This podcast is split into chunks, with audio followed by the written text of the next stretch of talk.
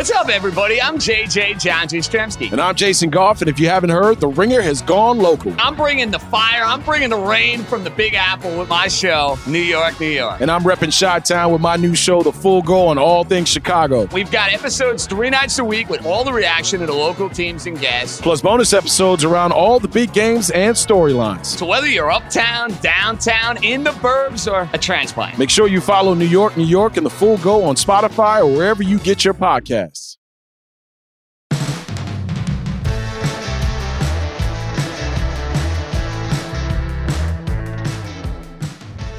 All right, it is Manifesto Monday. See that? I like it. Alliteration wit, is one of my favorite things. At the top, a little alliteration at the top of the show. I was hoping you would say that because I couldn't remember the word. um, we're going to talk about a bunch of stuff. Jesse is nervous, but not because of the pod, and I don't want to be alive. So I think won't be working today at all. So I think it's safe to say it's going to be Why an excellent you show. Jump to that. Oh, it's going to be a good show. I am ready to. Yeah, just been a busy week. Still waiting on the MRI results of the arm. You have to call around more than it's. It's ridiculous. What's the deal? I thought they go see this you. guy to send you to that guy, and then that guy doesn't want to talk to this guy, so you have to like set up a communication.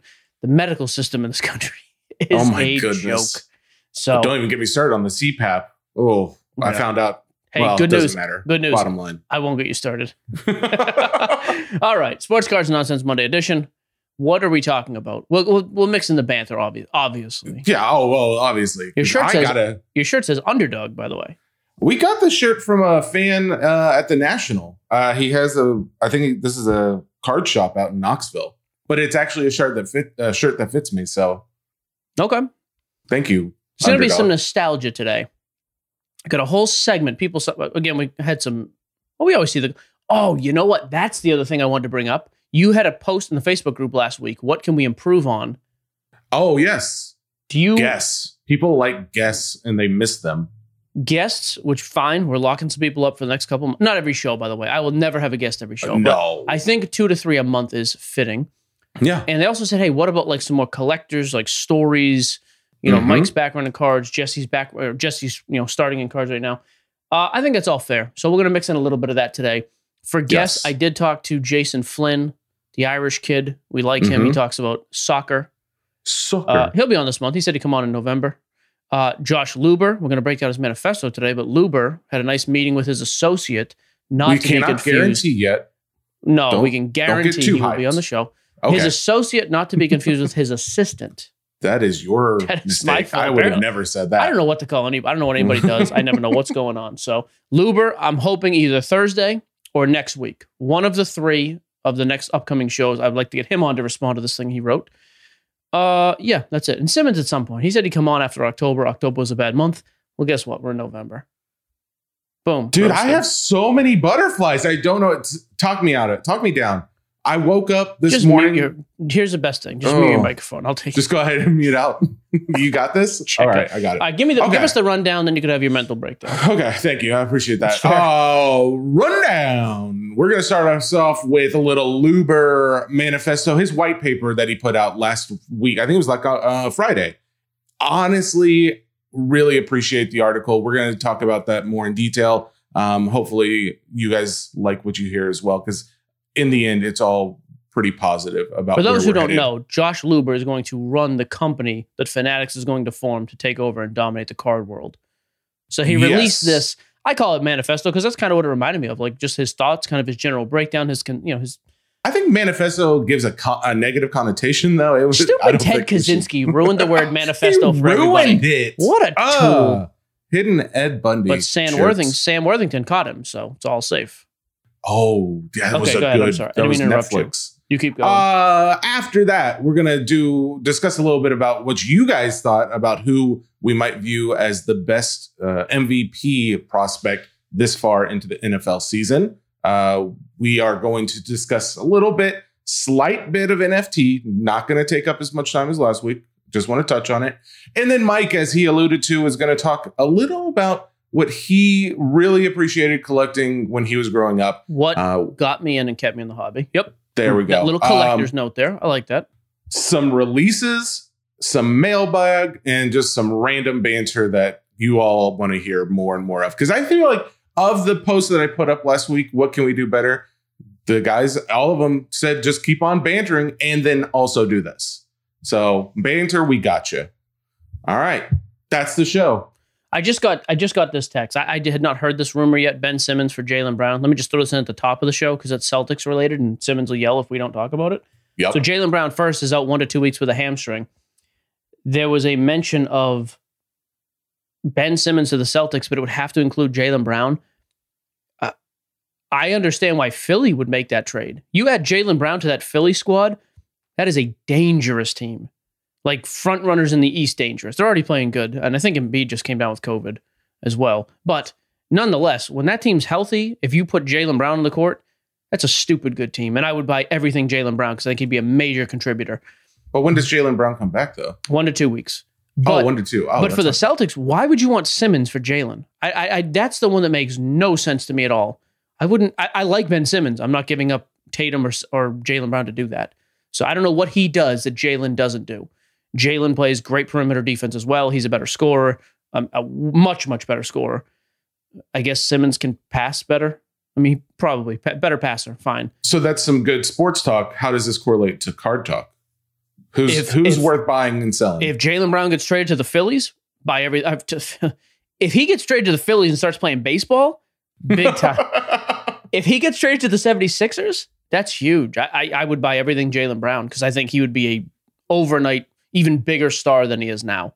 Um, and if Ben Simmons get traded gets traded to a place he's going to play, that's good for him. His cards will reflect positively. But anyways, I just saw that and I was like, this is nuts. I say I just saw that. My buddy Richard texted me that. So and Richard is his real name. So wow. Okay. Boom. Thank you for clarifying okay, that. let's get into this manifesto. Okay, here's the full Big picture. Thank you. And here's the full disclaimer. I have looked over portions of this. I'm familiar with it, but I told Jesse last week when it came out, we wanted to play the angle of kind of read and react. So Jesse is Jesse went through this. I, I have to. I don't do this often because it's always horribly awkward. I'm gonna compliment you on this. Oh, Jesse put in, like, coming. A couple hours of work, like really breaking this thing down. Yeah. Look, like I was two. actually, I was actually pretty impressed. So, did you say like two? No, as, honestly, it was four, but I didn't want to overhype it. So Yeah, just take it easy. No one a lot of believes. No one believes four. So let's say know two. that's Two is that's- believable. We'll keep that. We did this on purpose. I told Jesse as soon as we are done with this show, I'm going to read it way more in depth and get very, very familiar with it for the upcoming interview with Josh, which hopefully will happen. But for today's purposes, read and react. I'm going to follow your lead here. I'm curious Well, too because I think this the biggest effect is on people like yourselves. Hey, this card market could be taking a major shift. I'm new in the space. What does it mean? And let me just give my uh, first overall reaction when I saw that this was coming out. I, if I'm being 100% honest, I th- I'm thinking, oh, this is just a guy who like he's going to be in the card industry, so now he's got to really start pumping up cards, and this is all that's going to be. I was sorely mistaken. I got such a better understanding of where Josh is coming from, and also I have to say, I didn't realize that he's also a writer. He wrote this well enough to where I am not a big fan of like reading. I shouldn't say that makes me sound stupid, but yeah, just like reading a, a white paper. I love fiction, sci-fi. That's awesome. A white paper I wasn't super pumped at, but he made it entertaining. So if you haven't had a chance, check it out. That being said, um, yeah, this is a 50 page document, guys. We're not going to go over all of it. How long does it? I, I'm curious. How long does it take to write a 50 page document? It took him four months, he said, off and on over four months, basically. Um, so this has not just been like he wrote this in a weekend or anything like that. Uh, and what's what's cool too is he he basically any of the facts that he throws in here, he does have like footnotes referencing and an appendix referencing all this stuff. So it's yes, he does emphasize this is his own opinion, but it does seem to be backed by a lot of fact, which is also really cool. heavily influenced by card ladder. I like seeing that. Oh yeah, well, yeah, just raw data. Yeah, we don't talk about card ladder on here enough anymore. Well, they should pay us more money. That would be really cool. Okay, take a breath. Okay. Anyways, go ahead. So let's hit, hit us with some. All right. we'll do like an overview here. Hit us with some specifics now.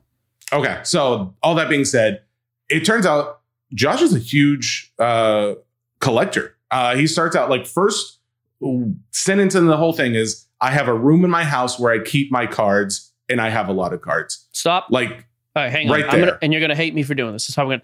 I knew he was in the space. We talked to him that one time at that horrible Mhm. meeting. I didn't realize how in the space he was. I mean, ridiculously more. I said today on that meeting, as a matter of fact, more even more of a collector than I am. Not just in volume. I mean like his intensity, his seems like his love Mhm. of the hobby is even stronger than mine, which is good for him. Okay. Yeah, like I mean, he goes into depth of like the smell of the PSA sleeves. Never like, talked the- about smell before. I cards, know, so and he's that's got me I was again. like, advantage. he's Luber. got you beat. advantage Luber. Has he ever talked about the taste though? Now that's you want to talk senses. Okay, got it. huh?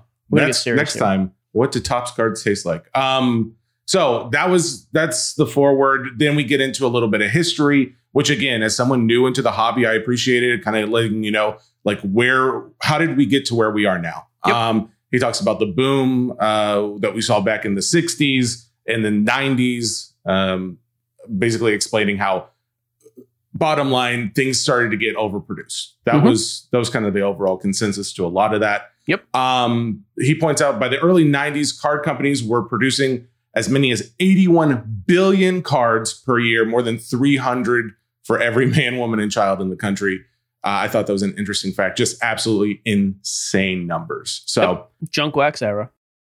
yeah so that it also mentioned this. I found i found this interesting. It said Topps this was like a, a fact i guess he did some research on it was once a publicly traded company. Its stock price was over $20 in the 1980s it fell to 4.25 four dollars four and a quarter by 96 um, card revenue fell from 1.5 billion in 1991 down to 400 million dollars and down uh, into in 91 fell down to 400 million in by 2008 do you think it was higher or lower than that Lower. lower 200 million i mean it That is It was insane. huge and yeah how much it crashed just absolute crazy numbers um so again a lot of this is just kind of the history Yeah, And let's hit the even- relevant. Now let's hit like some of the rel like Yeah, the visionary so- points. so some of the more interesting things that I highlighted here were um basically hobby I Like, know, I'm some of the more interesting things I, I- want to talk about. I, I have highlighted in are. different colors. I have highlighted in different colors Yep. uh, what I thought would be more relevant. Um, so this point that he makes, I thought was pretty relevant. Um, he talks about how he, was, he basically was getting into demand and supply. Demand has to be greater than supply for this whole card thing to work out. Nothing different there, right? Everything that we've talked about. Um, it says hobby shops can't get enough product. Everything that Topps and Panini release sells out within days or even minutes. On eBay and Goldin, buyers outnumber sellers. And every other day, there's a new record breaking multi million dollar sale making headlines. If you put 101 economists in a room, had them pour over the data, and then summarize the market in one pithy, simple equation, he said demand is greater than supply. Yep. That is what we're saying. Would you agree with that? Of course.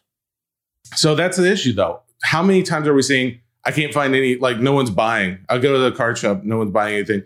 But I mean, that's not actually the case, though, it doesn't seem like. No, of course not. In the overall space, the demand is still much higher. And he's also specifically talking about the wax side of things, as opposed to like Luka base as a single. There's a there's a differentiation there. But his overall point, yes, the wax, which still drives the hobby like it did in the 90s, wax is still much more highly sought after than it is readily available. Yes. Okay. Yeah. And so that that's kind of like the point he wants to make kind of off the bat of where we are right now. But um this is where it, it break, breaks down into five parts, this entire essay. Um, part one, he's basically reviewing growth and volatility of the market over the last 18 months. Uh, in particular, basically getting up to that run up of Q2 of this year. You know, we all experienced that huge boom and then crash. Um, and and to get into that, he basically gets into recent growth and volatility. What you referenced before about card ladder. So he there's this thing called the card ladder index or the card ladder 50 index, Correct. which uh essentially what is that? How does that how would you explain that? That was basically the most popular cards. Um actually here it is. It says the this tracks the aggregate daily price movements of 50 high profile sports cards. So And the, yeah, so the card itself, and then you also have the player index, which is very helpful. So the player index Yes. basically tells you, hey, over the last three months, this player is up in general about this much. Mhm. So if there's a card that hasn't sold much over those past three months, you could still say, well, everything else is up 30%. This is a little bit rarer. So, okay, maybe it's up 40% instead.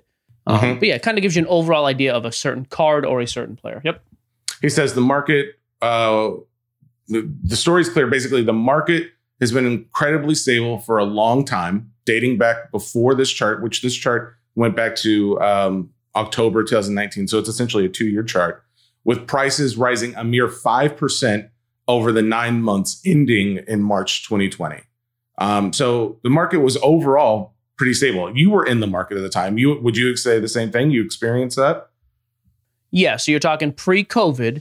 Yeah. Mhm. Year over year, it was there was solid, steady movement. The wax side of things was very good. Even the single side, though, you were starting to see prices tick up. Like, hey, last year the number one rookie out of this product might have been five dollars. This year they're like seven or eight. You know, there was in general just good, good positive vibes.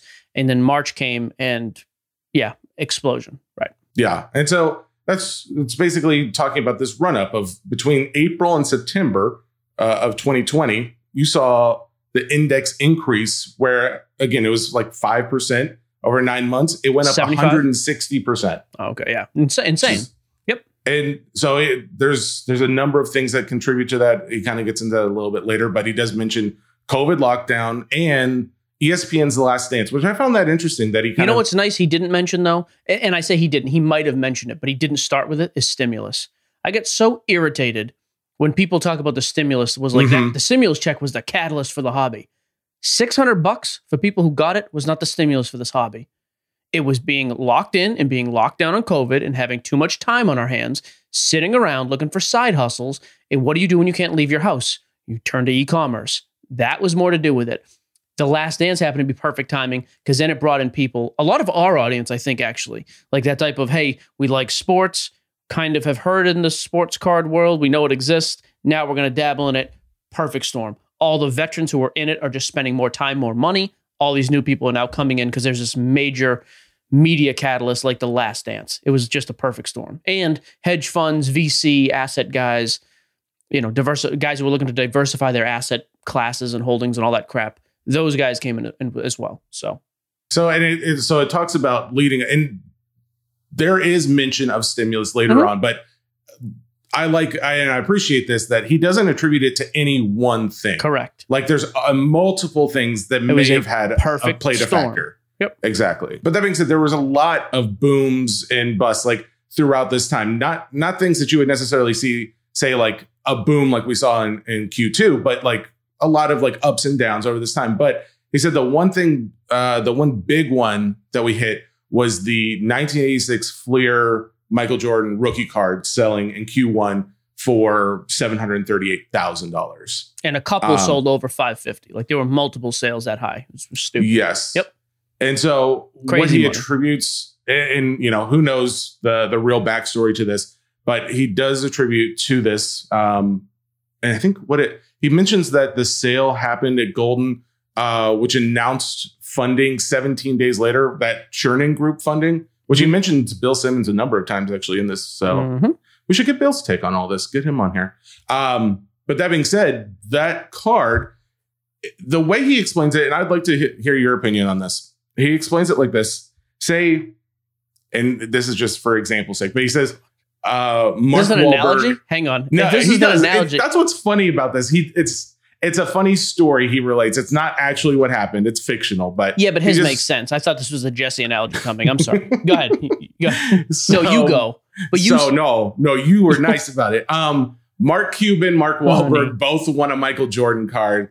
Um, they talked to Ken, and Ken says, "Yeah, that card's worth a hundred thousand. It's going to be a lot more in you know sometime in the future." And these guys, being wealthy, being guys who have expendable income, they want to buy this card, so they see it and they see the card market's already going up. They're okay with spending up to seven hundred thirty-eight thousand dollars because they know at some point this could be a million dollar card Mhm. and they kind of he kind of goes into explaining that's what we might have seen in this scenario because knowing that one day someone thought of this card as a million dollar card they were okay with spending a little bit more on it that created such an effect of oh i want that card and i'm going to have it now other people see, oh well, if they're spending money on it, I'm going to spend it. Um, There's a lot of flexing going on. there, oh, absolutely, No there was a lot of flexing, Mhm. and so at this point, what happens though is you start getting more and more people buying this card. That just means there's less buyers out there who are willing to spend because they already have one. Right. And all of a sudden, your supply is heavier than your actual demand is. Exactly. Yep. And it's kind of like a run up like that in a lot of cases. It- Mhm. kind of what he explains and alludes to uh, for the big boom. Now, he does mention the stimulus. He I know, does by mention, the way, with that Jordan, so I did end up buying a Jordan, not a PSA Mm-hmm. 10. This is another one of those cards I just think is weird. I ended up buying a BGS 9.5. It's a minimum gem, so it has three 9.5 subs, one 9 sub, but centering is a 9.5. Although you can tell the card is not clearly, it's clearly not 50 50, but it still met the parameters to be a 9.5. Mhm. I ended up just buying that card outright, but months after all this, well, really almost a year after this. Oh, this, that's right. Yeah. because I just thought two factors. I think the super spike had come way down, and people were like, okay, that card's run up. Now it's going to fall. And then my other thing was, well, why is a BGS card worth?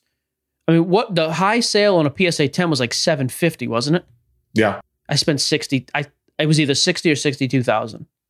Now, it's, obviously, it's a lot of money, But- sure. but for a gem, mint- and I don't like Beckett all that much, anyways. I'm not sitting here, but for a Beckett card to sell for that much less, and one actually a PSA 10 sold for 800,000 plus a few months ago. So that's what I think is crazy with this card. Is You still you still have it, right? Mm-hmm. Just sitting on the box because I honestly my thought with that was not only the number of gems and, a Beckett holder that are available, but the number that have a 9.5 on centering. I think if I hold that card a year or two, I think it might actually hit hundred thousand dollars. Yeah.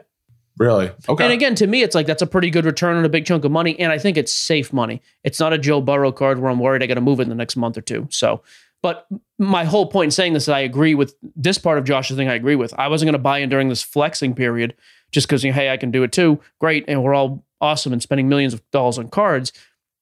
To me, it's like you just let let big money guys come in and flex and do their thing, and then just hang out in the wake. you can Yeah. make money doing Well, I that. mean, I think.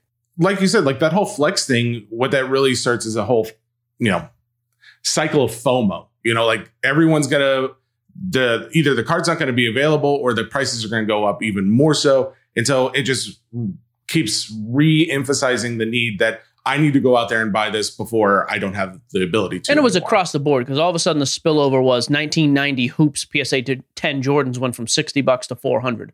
Yes. Like 93 Fleer.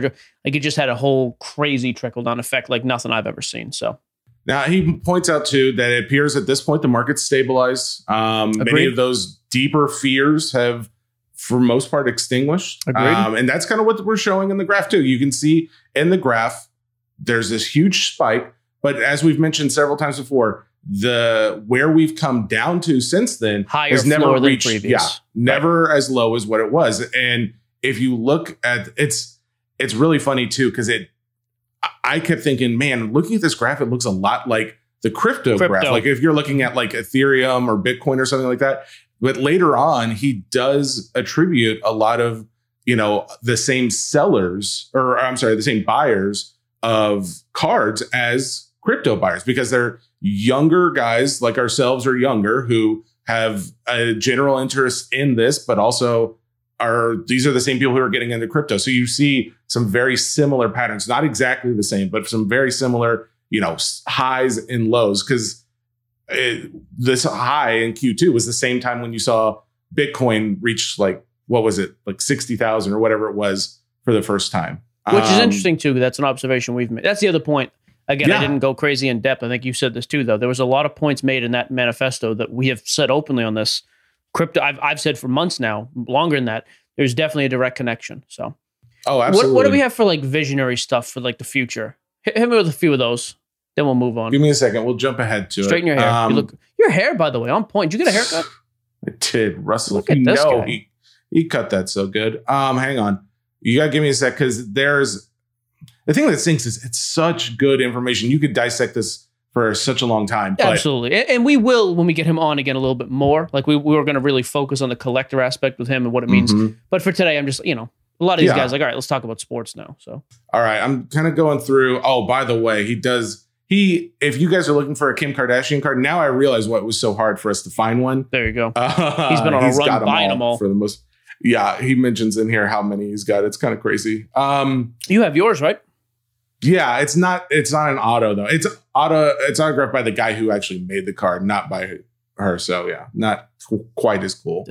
Um, let's see. He talks about the grading shutdown, reduce the amount of free cash in the market, decrease demand, and undermine confidence. No question. Um, yep. let's go. The other thing that this whole manifesto, I keep calling it that, and that's a compliment, by the way. I don't mean that as like an insult. I really don't. Like to me, this was this dude's thinking, very well organized and put on paper. I again, it just all kind of led to my uh, my conclusion of he's just way more involved in the space than I thought he was. Because because a lot of this stuff is stuff that we have talked about because I'm talking to people daily about this or I'm in Mhm. these circles. That's why to see this, I was like, yeah, this isn't just the guy who invented StockX and did that. Like this, the dude is clearly, yeah. It's that's why I want to talk. I do. I really do want to get him on because I I still think he's very unknown to a lot of people, including me and you. When we had that stupid awkward meeting months ago, I had Mhm. no idea who he really was. Now, Yeah. granted, since then now he's going to be the kingmaker in the hobby. That's fantastic. Point being, there's a lot more than just like a guy coming in. This isn't Michael Rubin running the company, like a corporate, like a suit who's you know in Yeah. the business side of this. So it, it's interesting.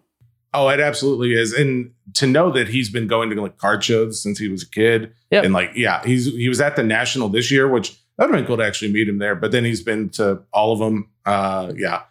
Uh let me see. As far as man, there's some things in here that I, I highlighted that I thought you might disagree with. Go ahead. Yeah, hit, hit me with a couple of those for sure. So here's something. So um something he talks about Prizm Wax. Mhm. So in 2020, he bought two cases of Prizm Hobby Basketball.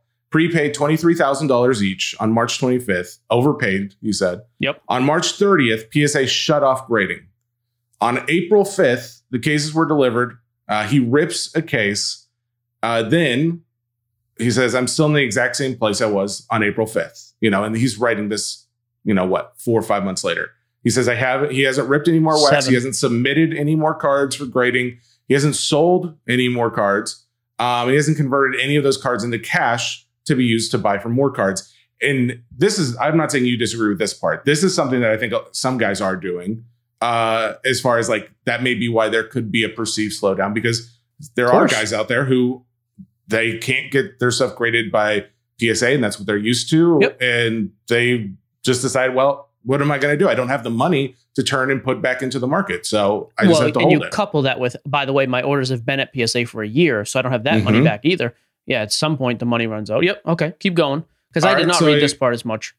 So he Actually, I don't know where you're going. um, I also watched the value of my re- remaining case go down considerably. Today, boxes go for twelve hundred. He paid for a case for twenty three thousand. Right. So you're talking you've lost ten grand on it.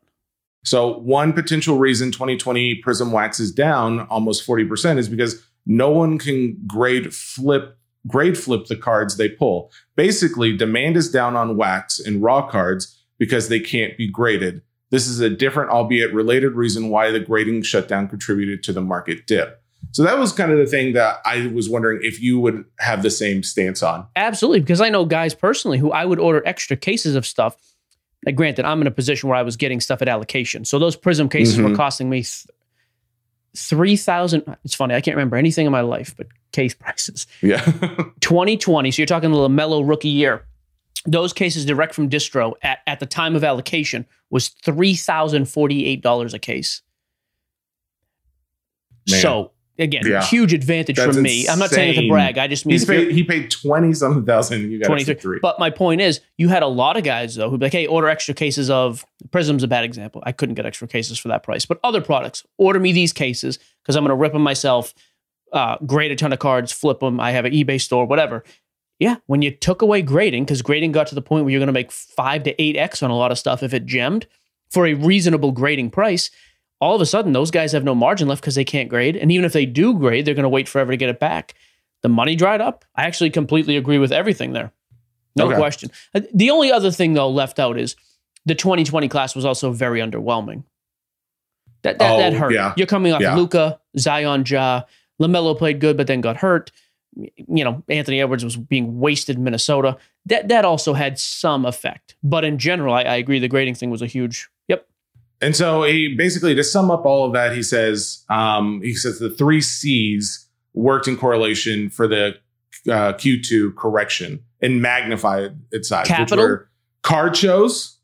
Um, because basically, card he, we didn't get into this, but card shows took away from um, pricing on eBay, which is used as one of the main places for guys to price out cards. Instead of going to eBay, which is all they had while while COVID was going on, they that ran up prices of cards because you couldn't go to a card show and buy it from a guy for the same price. Yeah, you so? I disagree with that because eBay and card shows have always run concurrently forever before this. I don't think that was much of a factor. So and then crypto buyers and then card grading shutdown. Those were the Crypto and cards for sure. Because a lot of people like me were upside down. I mean, honestly, you look at I mean, you know my portfolio pretty well. Four or five months ago, I was I was 30% of the loss. Now I'm Yeah. now I'm almost 3x on my money. Gives you a little bit more play. Hey, I'm going to sell a couple coins. And so, that, yeah, I agree with the other two. I don't think the card show thing correlates So- nearly as much, though. Well, and the the the big thing though that he points is of all of these things, none of these point to a larger market crisis or fundamental issue in this space. No, like you've said, corrections along the way, but not a bubble Mhm. burst. Yeah. So several, uh, and and during this time though, we've also seen several profound indications that the market is overall healthy. And he Mhm. starts listing out a number of these. Like uh, back in February, you saw Goldin Auctions raise forty million dollars Yeah, big from pe- Chernin Group. major, major financial players coming to the space. That Yep. doesn't scream, hey, this thing's going to burst in six months to me. Yep, the sale of Collectors Universe. Right. For almost a Um, billion. Yep, you saw. Let's see the completion of the sale of PSA. no Southern. Hobby got sold for hundreds of millions of dollars. Exactly. The Beckett Group, whoever owns that. Um, yep. Topps Blackstone was- bought into Yep, Topps uh, was going to go public. They- uh, of course, we all know what happened there. But then crushed that. Uh, Genamint was purchased, so you got technology Right. being uh, bought. In you know, we saw what happened with Target retail sales, like how it was going absolutely insane, and it goes on. There's like months of data of all these sales and buys and new card prices, new high card prices, all this stuff. So, bottom line, there is a lot, a lot of things pointing to. Oh wow, we could be at the beginning of something really amazing. And so he starts with the next section of okay, so what inning are we in? You know, Okay, people want to here's know. where we, here's where we stop. Then we've done 25 minutes on this. We're gonna have him on. I don't want to regurgitate all this. I, I literally think we should stop right here and say, "Hey, Josh, we talked about the basis of it. What inning are we gonna take it from there?" okay, I think that's a good place to do it because Yeah, then it kind of we've kind of wrapped where how did we get here? Now let's talk about where do we go from here. What are we And- doing here? Some people might ask Uh, that. I don't really know. Spoiler alert: there's a lot of promise. There's a lot. It's not to say that things are going to work out great, but there's how he makes you think about where we're at in this market. Man, it makes you think this is just the beginning. Yeah. Um. So, anyways, Which is yeah, probably not a bad idea cool. considering we just raised a ton of money for something. So okay. Uh, all All right, let's move on. That's cool. I like it. Let's tease it. Let's leave it there. Uh, I think you did a good job narrating that. Yeah, sorry. There's just there, like I There's a ton there's to a it, man, you Lot of information. Yep, yeah. no problem. All right, let's do this. Hit me with the two indie polls real quick. All right. Um, so we put one up on Twitter. We put one up on Instagram. Basic uh, question was MVP. who- yes, who's going to be who has been the first half NFL MVP MVP to this point? By the way, what do you think the overall answer is? the write-in votes because you can only do a couple options. So we did Herbert, Stafford, Brady, or other. Lamar would have outranked. Well, I forgot to put him in just because I wasn't thinking. The amount of people though that said Kyler, I, I don't know if people are just not paying attention. Kyler is. I don't even think is going to be in the discussion. His numbers are not that great. Yes, the team is eight and one. I, I don't think Kyler's anywhere close to the top of this list. Stafford Yeah. got destroyed yesterday. Burrow got destroyed yesterday. People uh, wanted Derrick Henry, but Yeah, again, Derrick Henry, a bunch of guys. That's cool. Derrick Henry's not going to play again this year. He's not winning an MVP. hey, you don't say that. How dare You you? don't say that. Now Lamar is interesting. So here's the two that really ran away with it. Brady overwhelmingly, which he Yeah. should have. Brady's still leading the league in a bunch of statistical categories, and the team's six and two. Brady's, you know, again, right now, to me, he's probably in the discussion, if not the top. The other guy though is Lamar. I bring that up to say Brady, the ship has sailed. Unless you, the only person I'm telling to go out and buy Brady cards right now are guys who are saying, hey, you know what? I've actually got money. I'm not looking to get in and buy, sell, trade on a day to day basis, but I know Brady's the GOAT. I want a rookie just to put on my wall and, and be done with and just hold it forever. Cool. Go out. I don't think there's a bad time to do that with Brady. Other than that, though, I don't think you need to go out and spend money on Brady if you're going short term. And I just, he's so high, he's so locked in. They're going to keep growing over the season. I think it's a good long term play. Collectors, you want a rookie. No time like the present, get it. But Lamar is interesting to me because not only is Lamar playing great, I think the AFC, I think the AFC is wide open. I keep waiting for the Chiefs to dominate.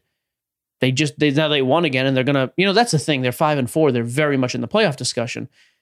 But like, if you told me that the Ravens are coming out of the AFC, I wouldn't be shocked. I mean, the Bills got the the Bills looked horrendous yesterday against Jacksonville. Yeah, that was You had weird. a lot of good teams. Dallas got beat by the Broncos. This is, and I think we probably at some point say this every year. This has been the most wide open year I can remember ever, eight, nine weeks into a season. So Lamar to me, out of all the people on that list, is interesting. Stafford stuff has already jumped crazy through the roof. You know, Rodgers is probably going to miss another week. So two weeks out, going to be tough. You know, I, I don't know. MVP, maybe. Kyler has not been overly impressive on the numbers side of things, which you need to be. Derrick Henry's gone. Lamar, to me, is the most interesting guy on that list still, and his numbers are not reflecting somebody who's a, a front runner for the MVP on one of the hottest teams in the league. It's weird, man. yeah, that You know how weird. else? And you know another thing too to the Derrick Henry guys, how valuable he is. I'm not saying he's not the best running back in the league. He is. They just went into LA yesterday and beat the best team in football without him. That, so yeah, that actually gave me some hope that doesn't I, help. as a as a tighten up Titan boy, sports boy, I was okay. Admittedly skeptical if they could continue the winning streak without Henry, but man, it went well. To be fair though, their defense came. That that was not a bad. Defense. Here's the other. I'll tell you another interesting play. So Lamar, I think, is an interesting play with postseason. You know, high postseason um, aspirations and with MVP potentially. I'm very interested to see how we talked about Adrian Peterson last week. Mhm. He actually played a little bit more than I thought he would, being his first game. And the Titans, I think this is right, have the easiest strength of schedule the rest of the season. That's what they said. Yeah. Dude, I'm not so sure. This is again. You he think is this some- could be the year? Well, maybe, but I just mean for Peterson in particular. That's Mhm. a run heavy team. I do. I, I had talked about spending money. I just been so busy with the arm and everything else.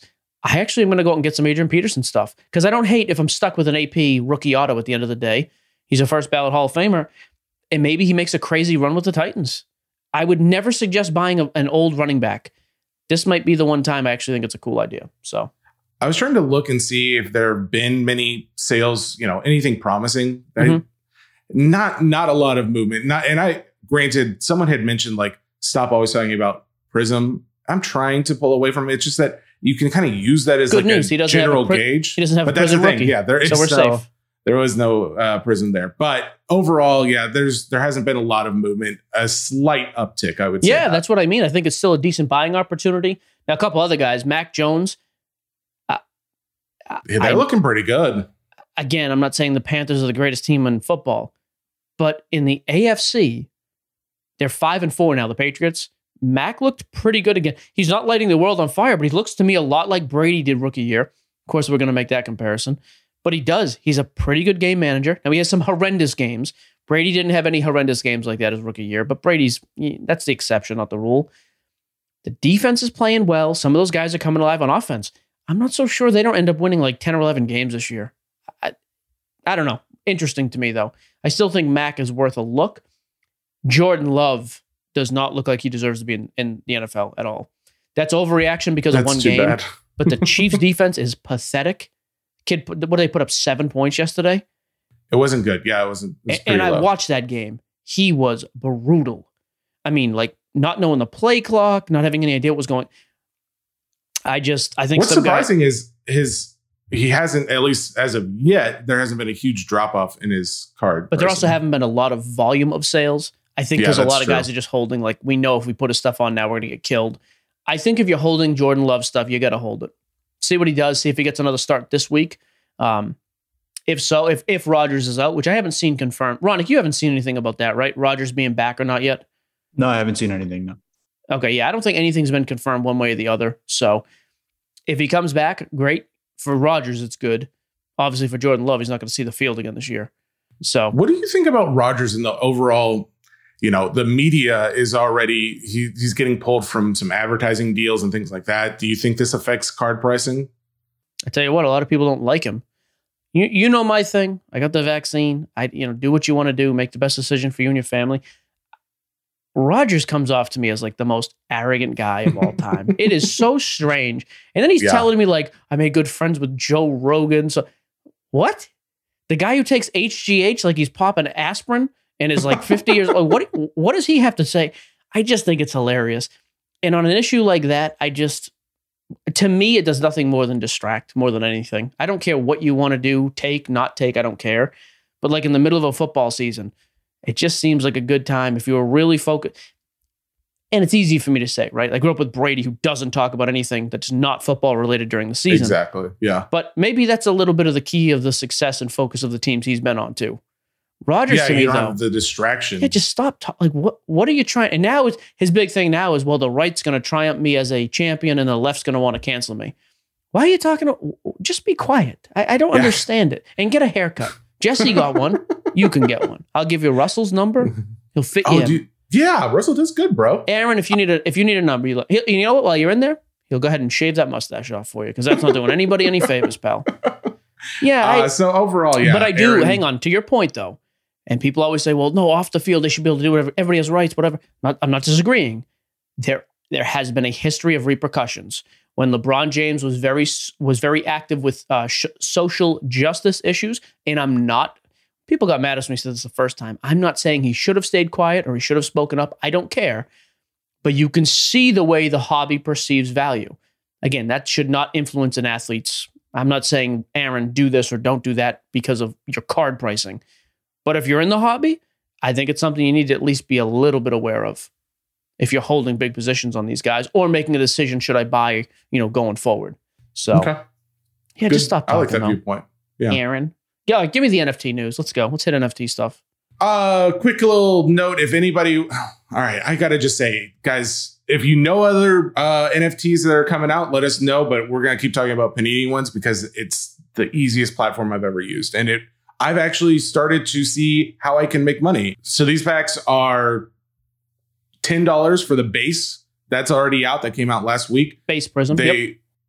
I mentioned that they have challenges. Uh, so if you collect so many of the cards in those packs, you get like a really nice NFT.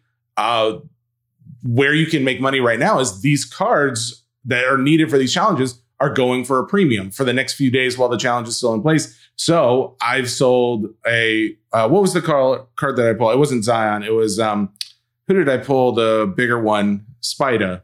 Oh, Donovan Mitchell. Um, Yep. Yeah, pulled a Donovan Mitchell, sold that for twenty five dollars later that day. Again, I bought the pack for ten bucks. Then I just sold a Carmelo Carmelo Anthony earlier today for thirty bucks, and these are for the challenges. So again, if you guys So want to try actually- and get in the are- flip game, You are profitable, uh no, because I've spent uh, I have bought now fifteen packs. but you Uh, have so you still have unopened packs, right? Yes, yeah. So At the end of the day, if I had to ask you right now, if you sold everything, how much you think you'd make more than 150? Oh, if I sold everything, it, so here's the thing.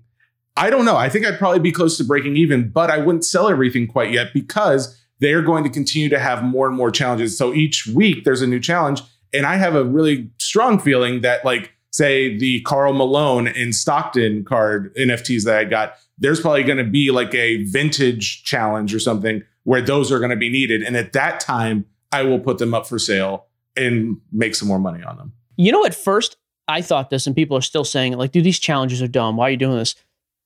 Right there, you know why it's it's it's not dumb? Because it creates demand for cards that would otherwise not be that big in demand.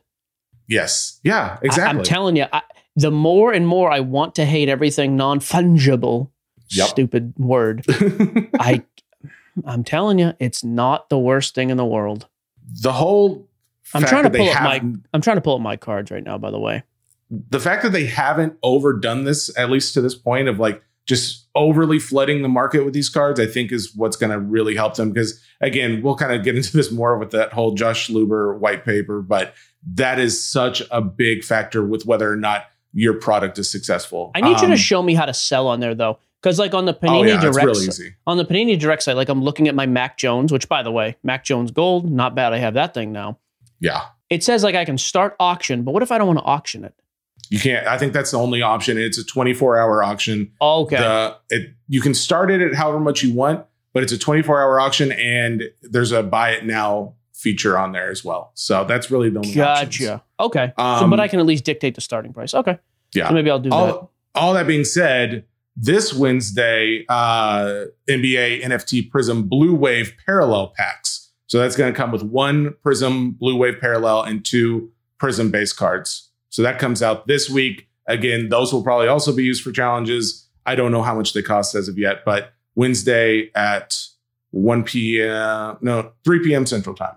So Here's the other thing. I'm uh, again. We'll be done. correction wednesday 10 a.m central time there's another drop of donruss net marvels that comes out at 3 p.m central time this wednesday as well all right go ahead Here's the other thing I actually really like about the site, the Panini Direct app. Because again, I'm stupid. I don't like to. I don't like to use new Don't things. you 'cause I say don't know that. how- so just on the card alone, you just hit view past sales just to see what it's selling for. So here's mine where I bought it for a dollar because Sean sold it to me for basically free, and I just paid him privately.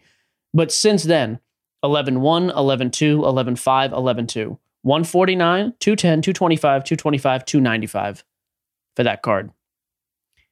I don't care if you like it or not. I don't, I still am not like, oh, this is great. Although I am kind of like the pack thing was cool with you. I don't hate it like I used to.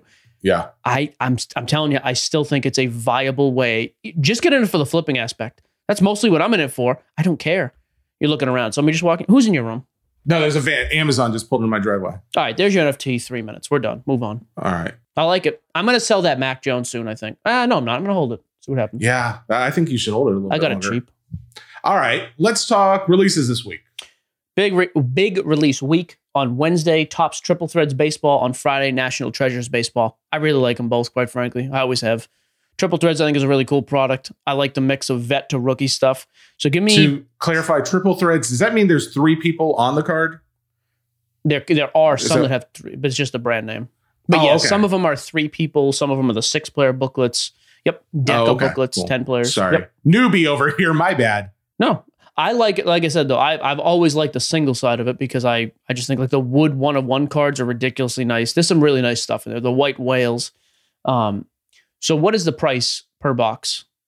well you say wood like is the card made the of wood or card there's literally a has piece? a wood. Yeah, because uh, two years ago we pulled the Derek Jeter 101. It was like an eight piece patch auto, and the whole surface overlay of the card is wood. And then Oh, the card ended cool. up going to Beckett and being a 1010. It's probably like a ten thousand dollar card. It's a stupid nice card. that's I, crazy my buddy, I pulled that from my buddy Jim. I think I could have. bu- I think he offered that to me for like twenty five hundred years ago, and I was like, oh, eh. Oh, I don't Nah. want to make money. I don't want to make money. um, that is coming out. What you said this Wednesday. Wednesday. uh, it's going for three hundred and ninety dollars on blowout right now.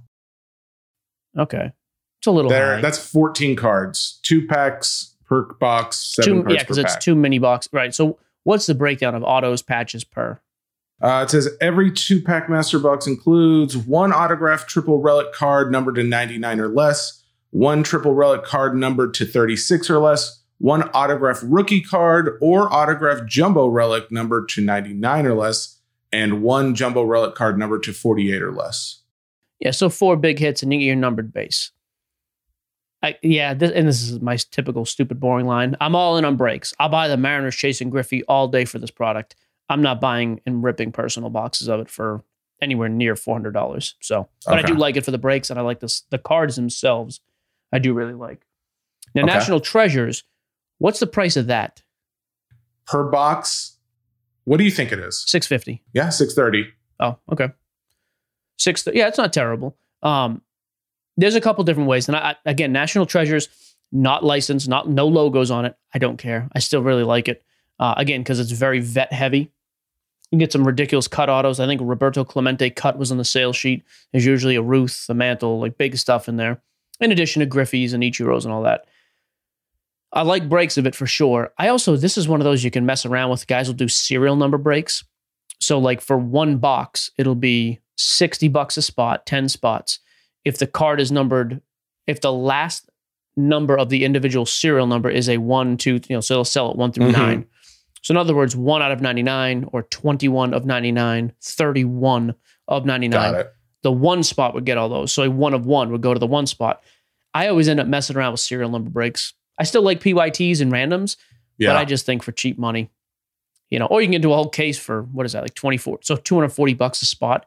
You get a one in 10 shot at every card that comes out. Not bad. Not a bad. Yeah. That's pretty cool. And I like it for the vet stuff. The rookie patch autos don't sell crazy high like Bowman stuff does, but it also doesn't Mhm. cost you what Bowman costs to get into it. So I don't mind it. Is this uh is Eddie breaking this? Is Geo doing this? Eddie and me, I got a case myself as well. So we'll both Oh, be breaking stuff this weekend. He'll he'll be doing triple threads though for sure. I'll be doing uh, national treasures. Yep. Uh all right. Any other new releases or that it? Uh, that is it. So let me give you. The, I feel bad. We ran this thing down so far. Um, you know what? No, we're doing. So we're gonna do my favorite products growing up segment on Thursday because I want to actually spend some time in it. And if we do it now, we're gonna blow through it. I don't want to do that. So Okay. a lot of 2000 flair. I'm gonna tell you that Yeah. right now. There's a lot of 2000. That's That a 2000 was a big year for you. And a lot of it's like 2000, 2001, 2003. That's when I was going to my dad's every other weekend, and that's all we did. Saturday morning, we got up and went to the flea market every other Saturday because it was a bunch of car dealers at the flea markets. And we would just buy boxes and boxes and boxes of cards. I don't remember asking, was your dad ever into coll- collecting at all? No, but like he would always go to the shows and he would always like, like he liked looking at some of the memorabilia and the pieces. Like he'd think that was cool. But in terms of like buying and selling, no. Nope. Oh, okay. All right. But- um, okay. Uh, well, then I re- really that just leaves mailbag. But before we do that, uh, we do want to do a special shout out to the contributors of the newsletter, uh, the nonsense letter. I thought we were will. getting on a Zoom call with these people to talk to these guys at one point. Yeah, we we really need to just to say thanks. But Well, if we're just saying thanks, we say it right now. I thought we were going to talk about ideas. How many times you keep thanking them though? I'm like, well, well, give them, we'll give them a little time. We'll actually talk with them. uh, John McTaggart, John Dudley, Jorge Cal- uh, Calderon, thank you guys so so much. Appreciate you guys putting together some stuff for us. Um, if you guys haven't already, sign up for the newsletter. Check it out. It's got uh, not only interesting articles about the industry, about the hobby. It's got links to uh, new video content, uh, upcoming uh, thoughts about what we're going to be doing on podcasts, things like that. So you can kind of be in the know. So check it out. Uh, Okay. We also wanted to mention this Thursday at 3:30 Central Time. I didn't realize this. Am I on this or is this you and Sean? you were supposed to be. You don't. I guess you don't have to be. Yeah, I don't, I'm trying to think. Like the four of us need to be on this thing. I mean, I don't know. I guess But, okay, you don't we'll have talk. to be. You sound. Spinatron is coming on. If you're not familiar, he's very well known in the NFT space. and the all the physical guys- space, by the way. Oh yeah, well yeah. I, I'd like to know. That's fair. One question for first of all, I need we need if I'm coming on, which I don't have to. I want a real name. I'm not calling somebody spin. I am not super Uh, Mr. familiar. Spin. Mr. Otron. Otron. I'm sorry.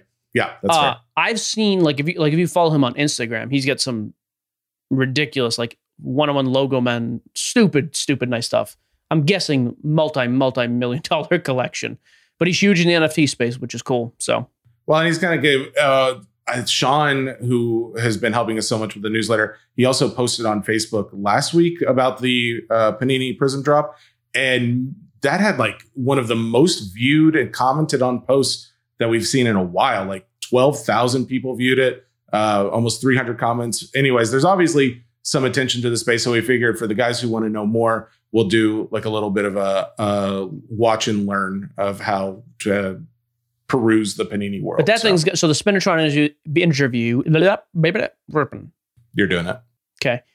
Uh, either way, we just do that on StreamYard, so you can cast it live to YouTube and Facebook, or no? What do you do? How? Where are you doing it at? In the This Facebook? is on Facebook. Yeah, on the fa- in the Facebook group. It'd be cool where- to put a clip of that on our YouTube. but- yeah, I'm sure we could. Okay, whatever. Cool. I like that. Any other announcements before we get into a little mailbag? I don't think so. My butterflies are a little gone away, but they're not completely gone.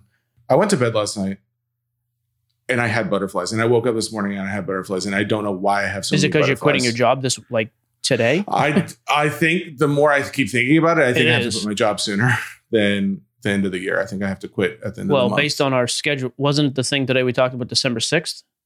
Uh yes. December 6th would be Monday. That'd be the start date. So I would uh oh, so you need like, to be done with that before then. the Friday before, yeah, would be So you need to give you a notice this goal. week, this Friday.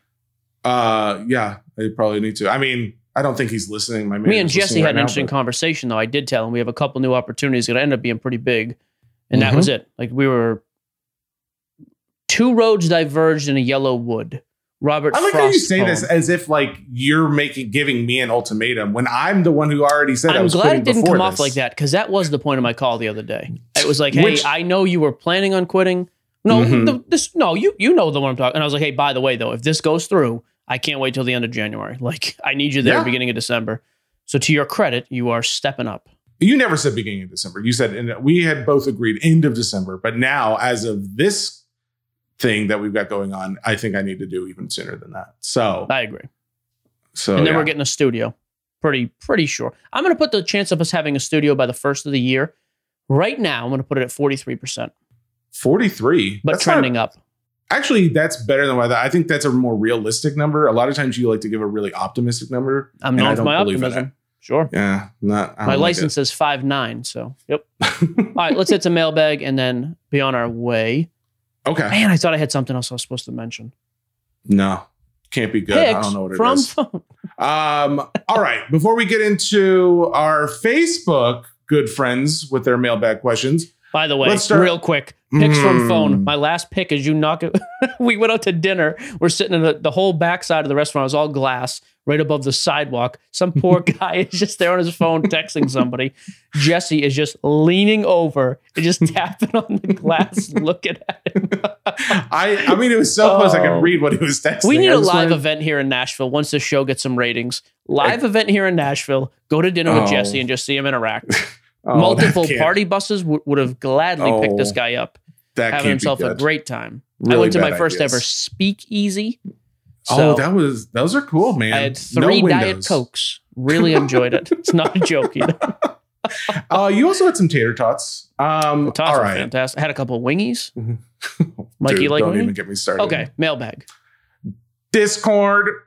Sprint 42 wants to know smart to invest in Jimmy Butler as possible MVP, then sell high?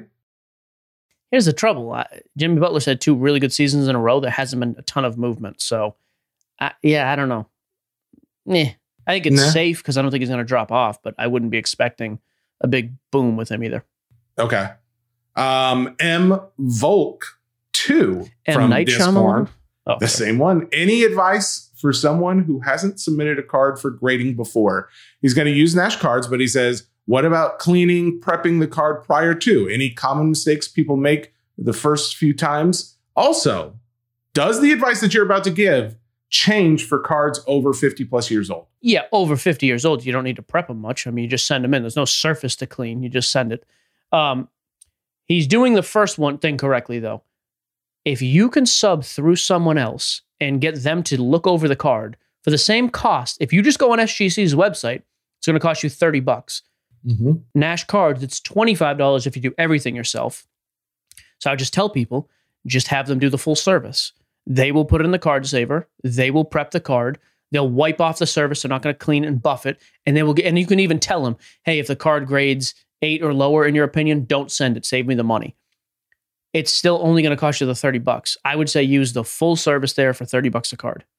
That that to me is a no brainer. That's what I do. And I don't get a break on price anymore, by the way. Chris has gotten a little cheap with me lately. That's not true. Come on, Chris. Maybe yeah. I, Um. I also wait, got a guy wait. that drives into my house, Eric, the guy who works lives right down the road, so I can't complain about anything. Does Nash cards do that for everybody, or is that just you? I don't think does- Eric's making house calls, but I also gave Eric a wedding gift, and he he literally drives by the house. It's actually a perfect. Fit. Would you get him?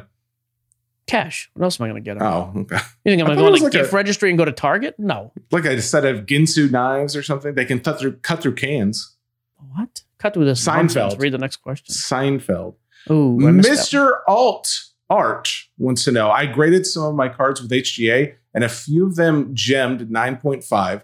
One I am most intrigued by is a Desmond Bane Orange Cracked Ice Auto. Hey, for nine, that's a 9.5. Worth the crossover to M, uh, PSA? I don't know what the value is of the card. It's going to cost you at least 150 bucks. So the card to me has to be worth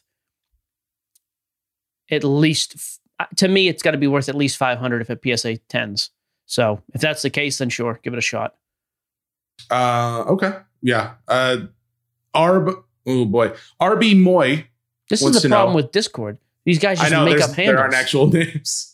Uh, RB Moyd from Discord. Would it be good for the hobby if Fanatics bought Upper Deck in revived brands such as Exquisite and Ultimate with we see older cards from those SKUs from the early uh, 2000s sell for huge money, and I always love them, but wonder if newer collectors would have only known high end Panini, who have only known high end Panini, will care as much about them in 2025. I don't think older uh, exquisite stuff is ever going to drop. That is the gold standard in the hobby. Um, I also don't think there, there's even a shot that they buy Fanatics. They just re up their deal with the NHL. So, Or Fanatics buys them. Fana- yeah, Fanatics buying Upper Deck. So, would it be cool? Honestly, no. They have enough now. I think it's cool that Upper Deck's going to stay independent. I, that actually, me- I think that's. I think Yeah, I that- agree with that. That to me is more intriguing.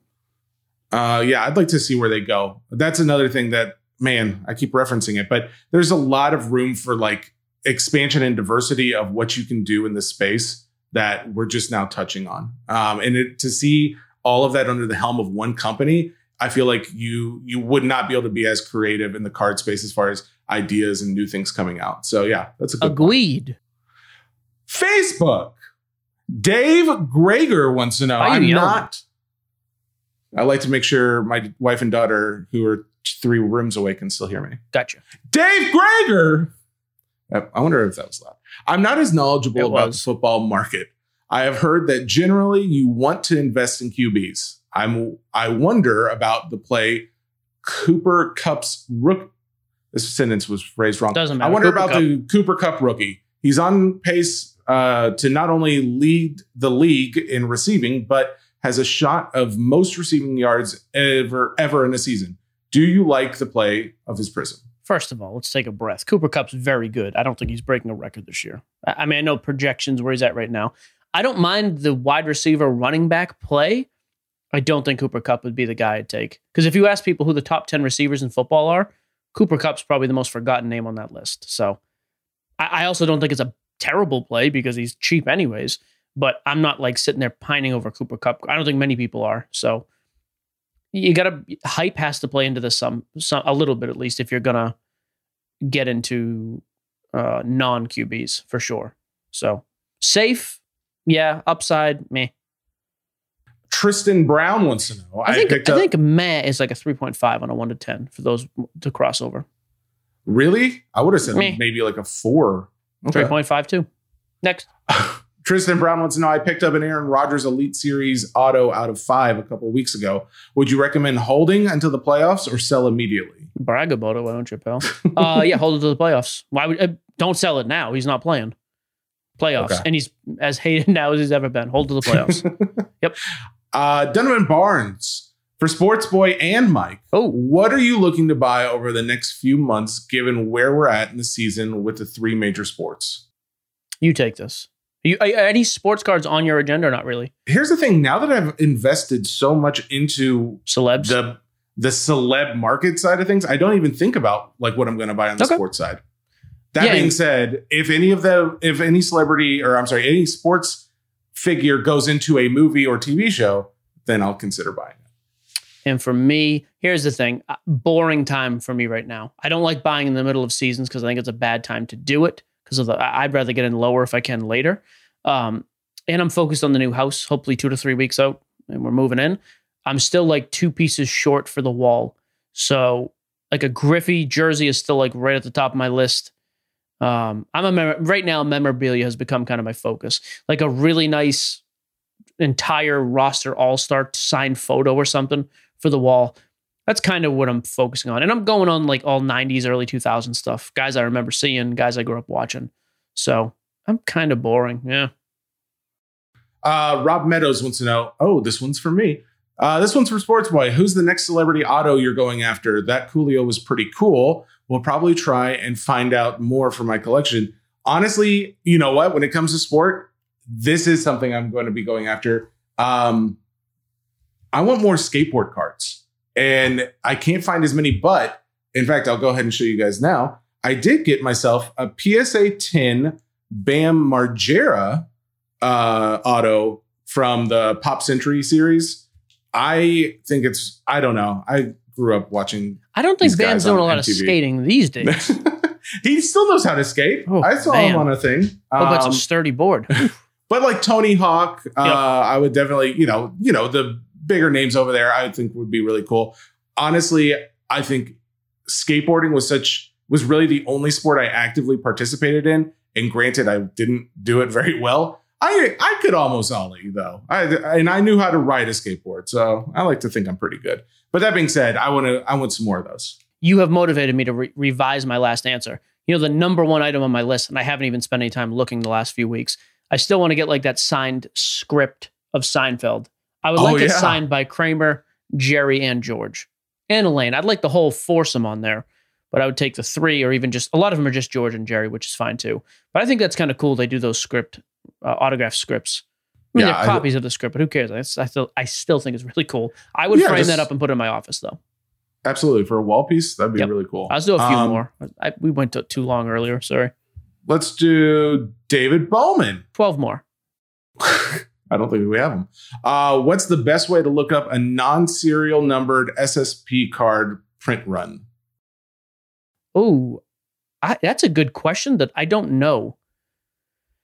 So for you guys at SSP, super short print. Now with a Bowman card, with a lot of cards nowadays, it just says, "Hey, this card is you know one of five, one slash five. You know, serial number to five. SSPs, like the post Indie made the other day, the big head cards and Topps. Remember the Tatis? Yeah, the Tatis, yeah. That's an SSP. And I'm using that as an example. They may have stated the print run. I haven't looked. I don't know how you find out though if it's not stated. Like sometimes manufacturers will release that info. Um, if they do, a lot of times it's on like Beckett's website or Cardboard Connection. You could check. But that's a good question. I'm not sure there's just like a master list with those. And I don't know that they always release those either. Okay. Uh, I like it when something stumps you. That's a good makes me- question, actually. I makes like me think one. you're human. Uh, Jordan Joseph wants to I know like what are the you call me Big. Mm, Oh, your hands in the- No, No, no, No. biggie. Okay. we don't have the copyright. Uh, Jordan Joseph wants to know what are the perks for running your flip game as an LLC? For example, tax Levitt? breaks. Is What? that Jordan goes Gordon Joseph God. swing and a Uh, miss. for example, tax breaks for supplies, write off part of your mortgage for a home office, etc. so you can do that with an LLC with a well corporation. I can't speak to. I don't know. You can do that with an LLC or with just a simple sole proprietor. I ran the group. I ran the um, braking company as just a DBA, doing business as sole proprietor. Just keep track of all your expenses. So you can do that either way.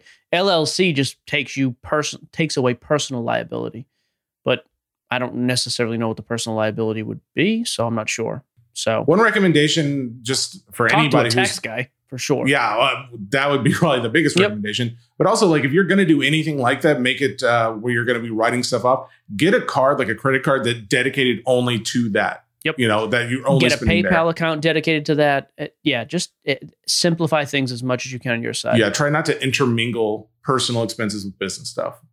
Um, all right, Tim French wants to know, Jesse, it's what not do business, you think? just personal. There's nothing more personal than business. Mike Scott. Oh, yeah, I knew it. It was Thank good. Uh, Tim French wants to know, what do you think about wrestling cards being the next big thing to blow up? Lots of history, tons of colorful characters, plus a large and dedicated fan base. Looking at prices seems like an untapped market. So there actually was a little bit of an increase when everything increased Yeah, there was a back in big Q2. boom. Yeah, yeah. Um, because we were talking about like you know Hulk Hogan stuff, um, a lot of like the WWF uh stuff before it became WWE. Um, I don't know though overall like where when that becomes bigger, but my overall viewpoint of the card market right now, again, some of my I've become a little bit more optimistic after reading that white paper.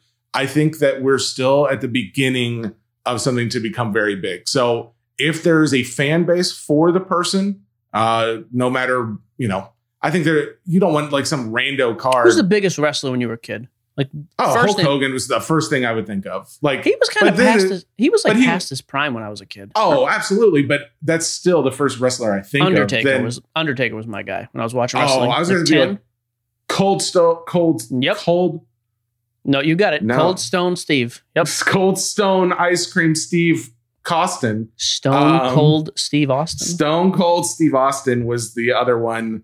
I agree. Um, He was huge. and The Rock. But The Rock came a little later, didn't he? a little bit, I think. Yeah. But that Bret, was still. Bret Hart was big when I was a kid.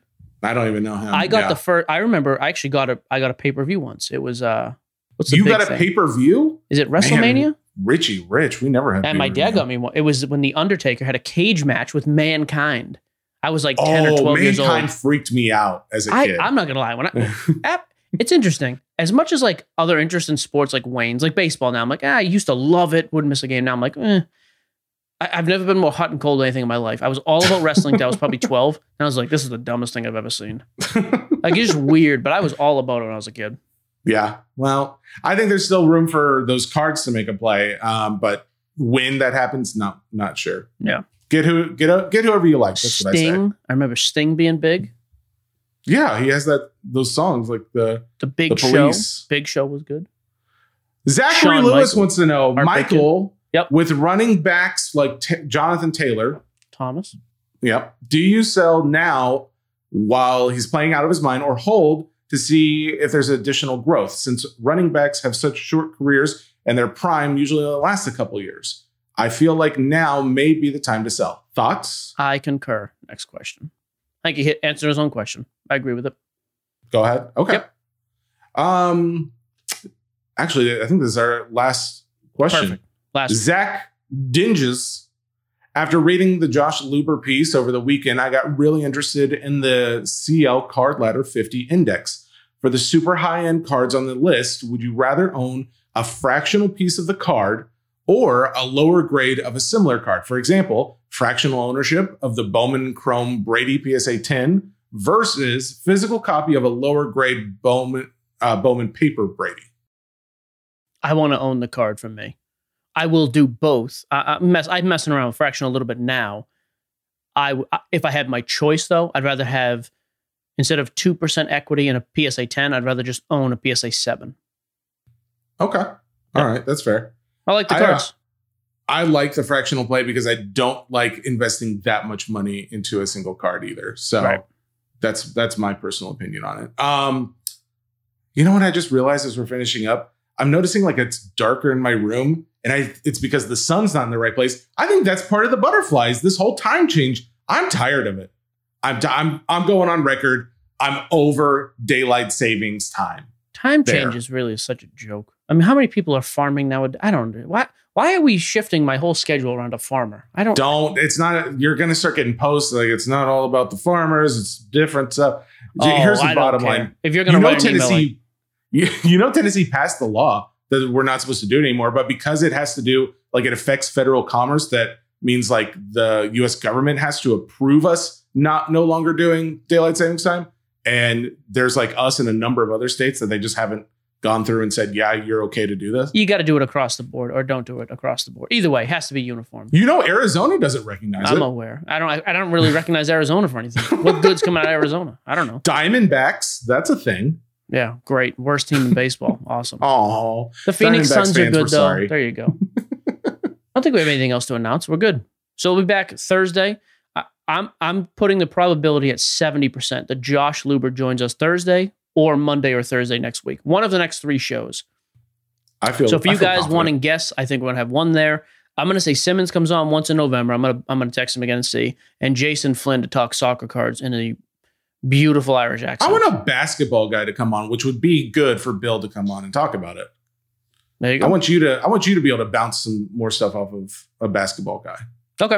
Uh, Like a bounce, bounce it like a basketball. I'm Thursday, if Josh is here, we're gonna open with that. If not, we'll open like with the sports thing again. I just thought today was cool, like mix it up. We keep doing like the weekend recap, and that's kind of how we start the show. I was like, you know, we just had like a major document drop that you know from one of the most res- one of the most well known people in the hobby. So I was like, let's let's kind of change it up a little bit, as opposed to just, hey, this game happened.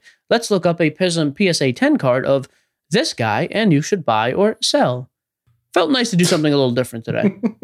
I agree 100%. I'm on board. All right, there you go. Sports cards nonsense. Make sure you check out our socials Twitter, Instagram, the Facebook group. We're closing on 20K there, which is pretty cool. Um, cool. I was going to say something else, but I don't remember. The website, sportscardsnonsense.com.